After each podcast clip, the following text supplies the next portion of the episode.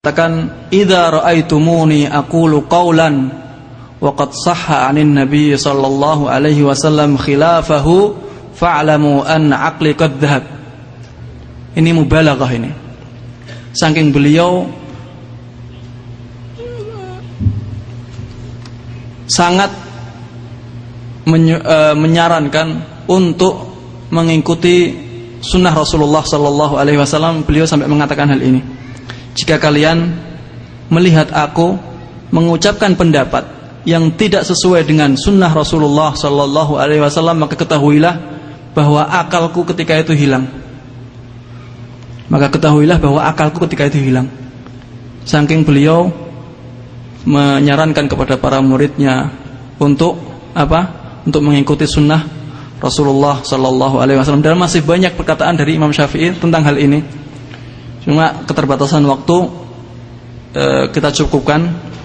Menginjak selanjutnya ucapan Imam Ahmad Ibnu Hambal rahimahullah. Beliau mengatakan la tuqallidu la tuqalliduni wa la tuqallidu Malikan wala Syafi wala Syafi'i wala al-Auza'i wala Thawri wa khudh min haitsu akhadhu. Beliau mengatakan jangan janganlah engkau bertaklid kepadaku. Janganlah engkau bertaklid kepadaku. Apa artinya taklid? Menerima perkataan atau pendapat tanpa mengetahui dalilnya. La tuqallidni, jangan engkau bertaklid kepadaku, jangan pula engkau bertaklid kepada Imam Malik, Imam Syafi'i, Imam Auza'i, Imam Thawri, tetapi apa?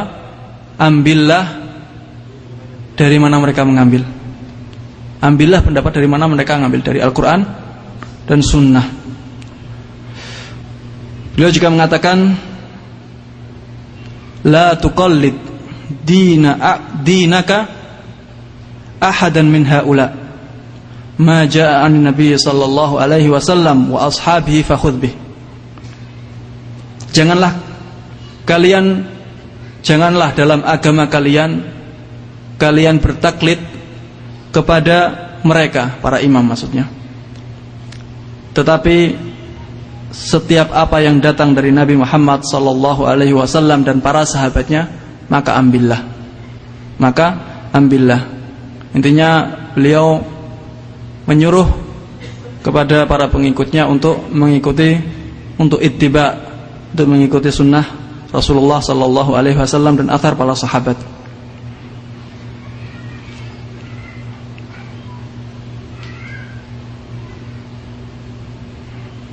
Beliau juga mengatakan la tuqallid dinakar rijal fa innahum la yaslamu min ayyaghlitu.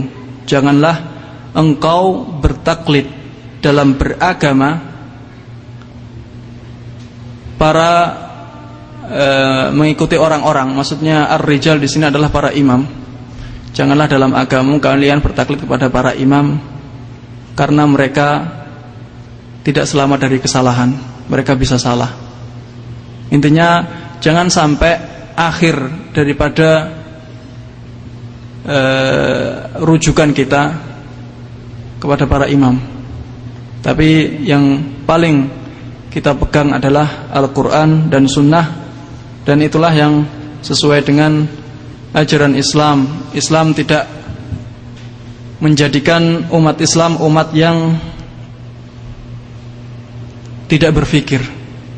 Islam menganjurkan kita untuk berpikir, untuk mendalami agama Islam. Apa yang lebih sesuai dengan Al-Quran dan Sunnah maka itulah yang kita pilih, itulah yang kita lakukan, kita terapkan dalam kehidupan sehari-hari. Sampai di sini uraian tentang perlukah bermadhab Kurang lebihnya kami memohon maaf dan setelahnya uh, sesi tanya jawab. Ada yang bertanya?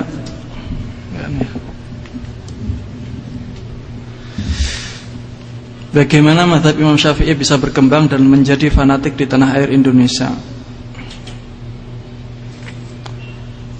Mazhab Imam Syafi'i bisa berkembang di tanah air Indonesia karena Islam pertama kali masuk Indonesia dari para pedagang yang datang dari Gujarat, dari Yaman. Sedangkan Yaman adalah pendapat yang banyak di sana adalah mazhab Imam Syafi'i. Dan dari situlah banyak yang mengikuti mazhab Imam Syafi'i dan berkembang pesat. Begitu pula dulu Makkah adalah sebagai uh, pusat Islam dan yang berkembang paling banyak ketika itu juga madhab Imam Syafi'i di di Mekah menjadi fanatik. Fanatik ini dikarenakan kebodohan karena tidak tahu orang yang semakin orang tidak tahu dia akan semakin fanatik Berbeda dengan orang yang tahu dari dua sisi. Orang yang tahu banyak pendapat dia akan lebih lebih lunak dalam menyikapi khilaf, dalam menyikapi pendapat. Bahkan dalam suatu masalah kadang-kadang seorang alim itu tidak bisa memilih pendapat karena saking kuatnya pendapat tersebut. Saking kuatnya pendapat yang ada. Bahkan kadang-kadang ada pendapat yang tidak bisa sama sekali tidak bisa diingkari. Seperti misalnya pendapat orang yang berdoa setelah sholat berjamaah. Orang yang berdoa setelah sholat berjamaah di sini tidak boleh diingkari. Karena para ulama khilafnya itu karena beda dalam memahami kata dalam hadis. Ada yang mengatakan bahwa hadisnya itu mengatakan duburos salah duburos salah itu di akhir salat ada yang memahami di akhir salat itu setelah salam. Ada yang memahami sebelum salam. Bagi yang memahami sebelum salam dia tidak akan berdoa setelah salam sebagaimana madhab yang dipilih oleh Imam Ibn Taimiyah dengan Ibnul Qayyim mereka tidak membolehkan orang berdoa setelah sholat setelah sholat langsung berdoa itu tidak boleh karena tidak sesuai dengan tuntunan Rasulullah Sallallahu Alaihi Wasallam. Ini pendapatnya Imam Ibnu Taimiyah dengan Imam Ibnul Qayyim para ulama yang lain membolehkan para ulama yang lain membolehkan berdoa setelah sholat jamaah tapi berdoa di sini berdoa sendiri-sendiri, bukan doa yang dipimpin oleh imam. Berdoa sendiri-sendiri. Karena kalau berdoa dengan dipimpin oleh imam itu itu masalah lain yang butuh dalil yang khusus. Sedangkan hadis-hadis yang diterangkan oleh Rasulullah hanya mengatakan bahwa Rasulullah dan para sahabat Rasulullah menyuruh para sahabat untuk berdoa setelah e, di akhir sholat. Di akhir sholat tadi ada dua pengertian. Ada yang mengatakan sebelum salam ada yang mengatakan setelah salam. Hal ini tidak boleh diingkari karena khilafnya kawi khilafnya kuat. Dan itu semuanya berdasar pada satu hadis yang sama hanya beda pemahaman. Hanya beda pemahaman. Boleh juga kita mengambil dua pendapat ini dan mengumpulkannya sebelum salam kita berdoa setelah salam kita berdoa juga tidak masalah karena semuanya kembali kepada Al-Quran dan Sunnah. Wallahu a'lam. Ada dua pertanyaan yang sama, Jadi bagaimana menyikapi atau menghadapi orang-orang atau kelompok yang fanatik atau taklid buta terhadap satu mazhab? Menghadapinya dengan memberikan ke, penerangan kepada mereka, memberikan penjelasan kepada mereka bahwa Para imam itu nggak ada yang ta'assub. Para ulama yang kita tiru, ulama yang kita ikuti tidak ada yang menyuruh untuk bertaklid. Kita katakan kepada mereka nas-nas yang mereka ucapkan. Imam Syafi'i telah mengatakan seperti ini. Orang yang bertaklid itu malah menyelisih Imam Syafi'i sebenarnya. Orang yang bertaklid kepada Imam Syafi'i meskipun ada dalil yang dalil lain yang lebih kuat, sebenarnya dia itu menyelisih Imam Syafi'i, tidak menurut kepada perkataan Imam Syafi'i. Karena Imam Syafi'i sudah mengatakan seperti itu, "Idza sahal hadits fa madhhabi." Jika ada hadis yang sahih, maka itulah madhabku. Semua imam sepakat bahwa semua imam sepakat bahwa kita itu harus mengikuti madhab yang lebih sesuai dengan Al-Quran dan Sunnah sebagaimana Ana sebutkan di kajian tadi. Dan pertanyaan selanjutnya, apabila seseorang beribadah dengan mengikuti pendapat dari salah satu mazhab, ternyata pendapat itu salah, apakah ibadah itu selamat?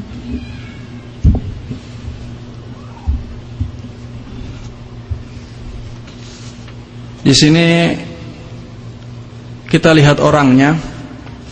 Jika orangnya memang beribadah seperti itu karena dia tidak tahu, karena dia tidak tahu dan itulah yang dia dapatkan dan ternyata salah, semoga Allah mengampuni kesalahannya dan semoga mengganti kesalahan tersebut dengan kebaikan. Itulah yang dia karena dia di sini sudah melakukan apa yang wajib bagi dia. Melakukan apa yang wajib bagi dia. Sebagai misalkan ya seorang yang awam dan hidup di daerah yang tersebar kebodohan di dalam di daerah tersebut. Dan dia selama hidupnya ibadah seperti itu. Ada kesalahan-kesalahannya. Dan dia tidak dia meyakini bahwa itulah yang benar. Maka semoga Allah menerima ibadahnya yang benar. Sebagian ibadahnya pasti ada yang benar. Semoga Allah menerima dan mengampuni yang kesalahan dan menggantinya dengan kebaikan. Ini ada pertanyaan satu orang lima soal. Hmm. Yang pertama Apa syarat beristihad? Kemudian apa boleh tidak bermazhab? Yang ketiga Apa ada seorang mujadid hmm. mungkin mustahid. Mujadid. yang keempat apa boleh mengikuti empat mazhab sekaligus atau di sekalian yang kelima apa ciri orang yang soleh? Apa syarat berijtihad? Dikatakan oleh para ulama berijtihad itu sebagaimana anak katakan tadi ijtihad ada dua ijtihad mutlak dan ijtihad yang muqayyad Ijtihad muqayyad juga banyak uh, pembagiannya ada ijtihad dalam semua masalah, ada ijtihad dalam masalah-masalah tertentu. Untuk ijtihad yang mutlak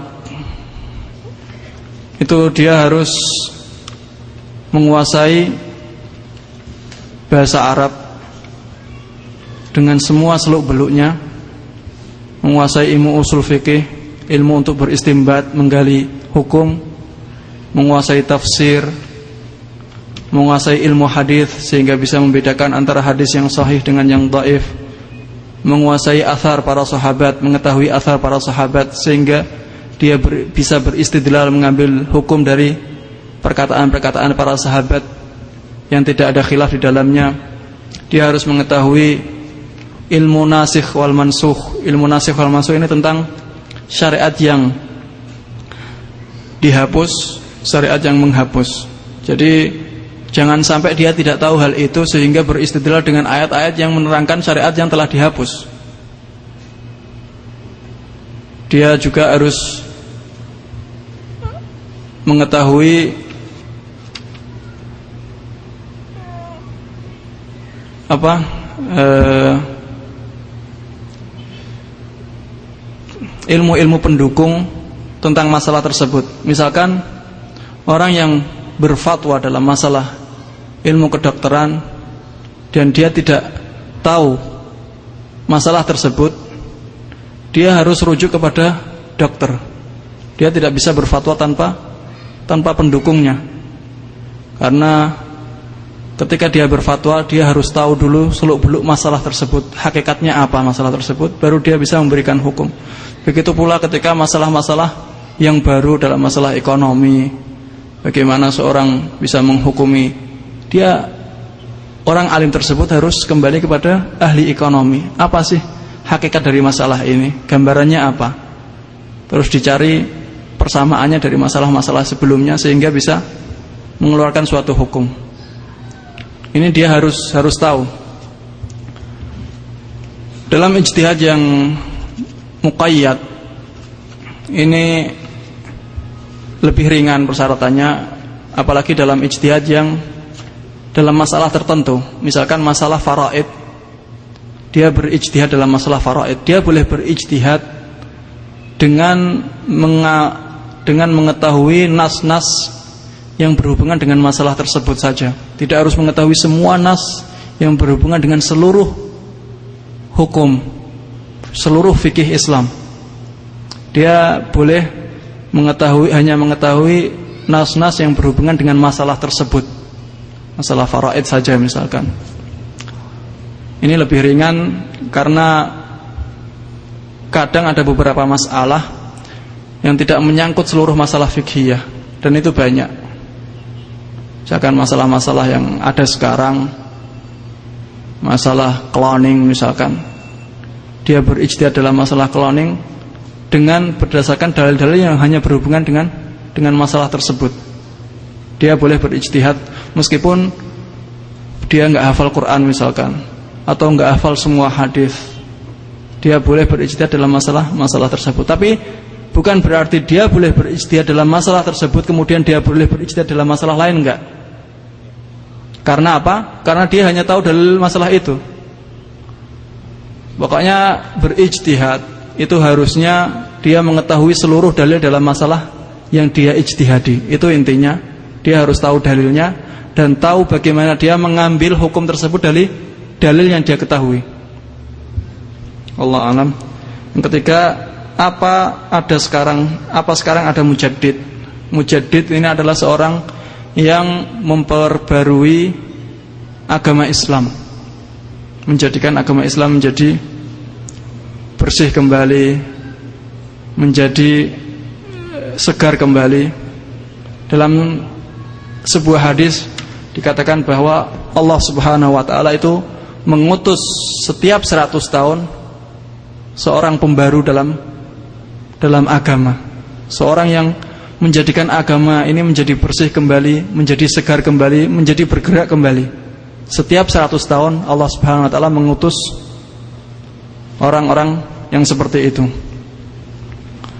Dan sekarang pun ada, cuma siapakah mujadid itu? Sekarang pun pasti ada, tapi siapakah mujadid itu?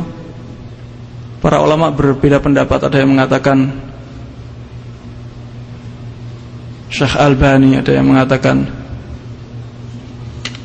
Syekh eh, Muhammad bin Abdul Wahab dan seperti itu uh, setiap 100 tahun pokoknya ada ada mujaddid dalam agama ini yang memperbarui perkara agama. Apa boleh mengikuti empat madhab? Dicampur-campur maksudnya ya, disekalikan. Sebagaimana kita ketahui tadi, madhab itu bisa diistilahkan, bisa disebutkan untuk satu masalah tertentu. Misalkan masalah wudhu Misalkan masalah basmalah. Basmalah dalam wudhu Para ulama khilaf. Ada yang mengatakan wajib Ada yang mengatakan sunnah. Yang kuat pendapat yang mengatakan sunnah. Ini madhab tertentu. Ada madhab tertentu. Dalam basmalah Kita mengikuti misalkan madhab syafi'i. Dalam misalkan Berkumur Mazhab juga berbeda-beda. Ada yang mengatakan sunnah, ada yang mengatakan wajib. Bolehkah kita mengambil mazhab lain dalam berkumur Padahal ibadahnya satu?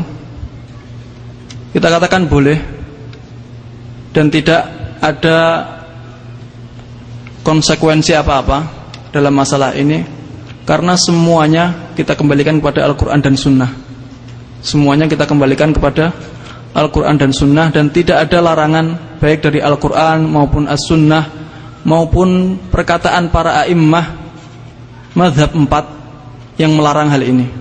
Tidak ada yang melarang hal itu. Cuma ada ulama-ulama yang terakhir yang memunculkan istilah namanya talfiq. Memunculkan istilah namanya talfiq. Talfiq talfiq ini intinya adalah mencampur adukkan madhab. Sebenarnya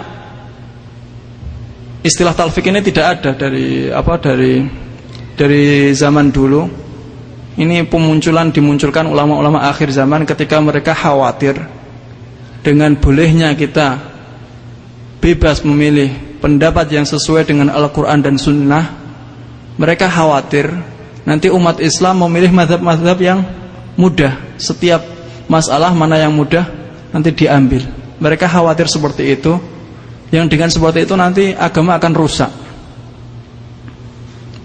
Sehingga mereka mengharamkan talfik ini. Padahal kita harus bedakan sebagaimana saya singgung tadi antara kita bebas memilih pendapat yang sesuai dengan Al-Qur'an dan hadis dengan masalah men mengumpulkan keringanan-keringanan dari madhab yang lain. Jika kita telah memenuhi syarat memilih setiap pendapat yang sesuai dengan Al-Quran dan Sunnah, maka masalah yang kedua tidak tidak tidak akan terjadi, tidak usah dikhawatirkan. Bahkan bisa jadi orang yang mengikuti Al-Quran dan Sunnah, dia bisa jadi pendapatnya akan akan berat menurut dia, akan lebih berat menurut dia. Wallahu a'lam talfik mencampur adukkan atau memilih setiap pendapat yang sesuai dengan Al-Quran dan Sunnah meskipun dalam satu ibadah tidak ada dalil yang melarangnya. Tidak ada dalil yang melarangnya. Wallahu alam.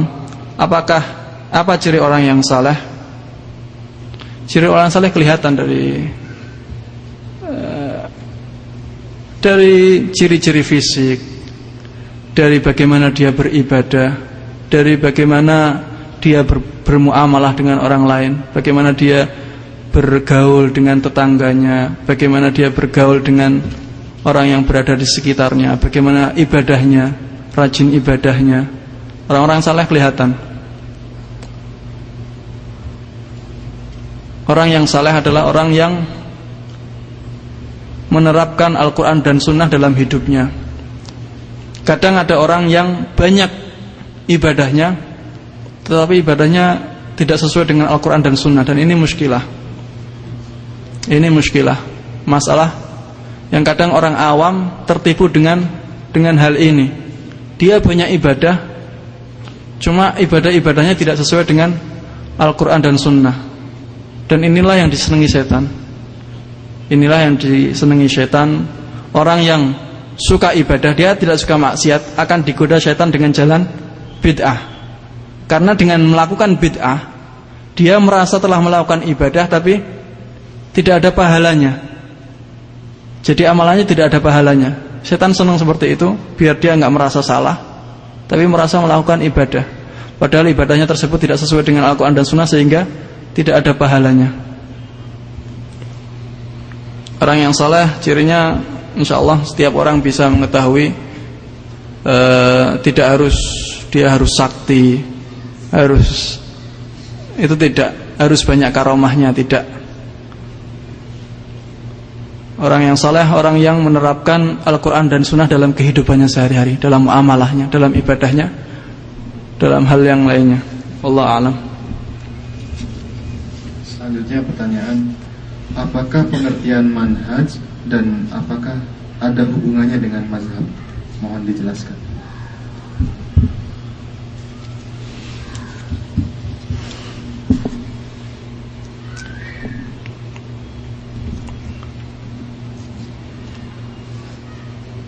Manhaj. Sebenarnya kalau menurut bahasa manhaj adalah jalan dalam pengertian bahasa manhaj adalah berjalan. Banyak sekali yang membedakan antara manhaj dengan akidah. Akidahnya apa manhajnya apa?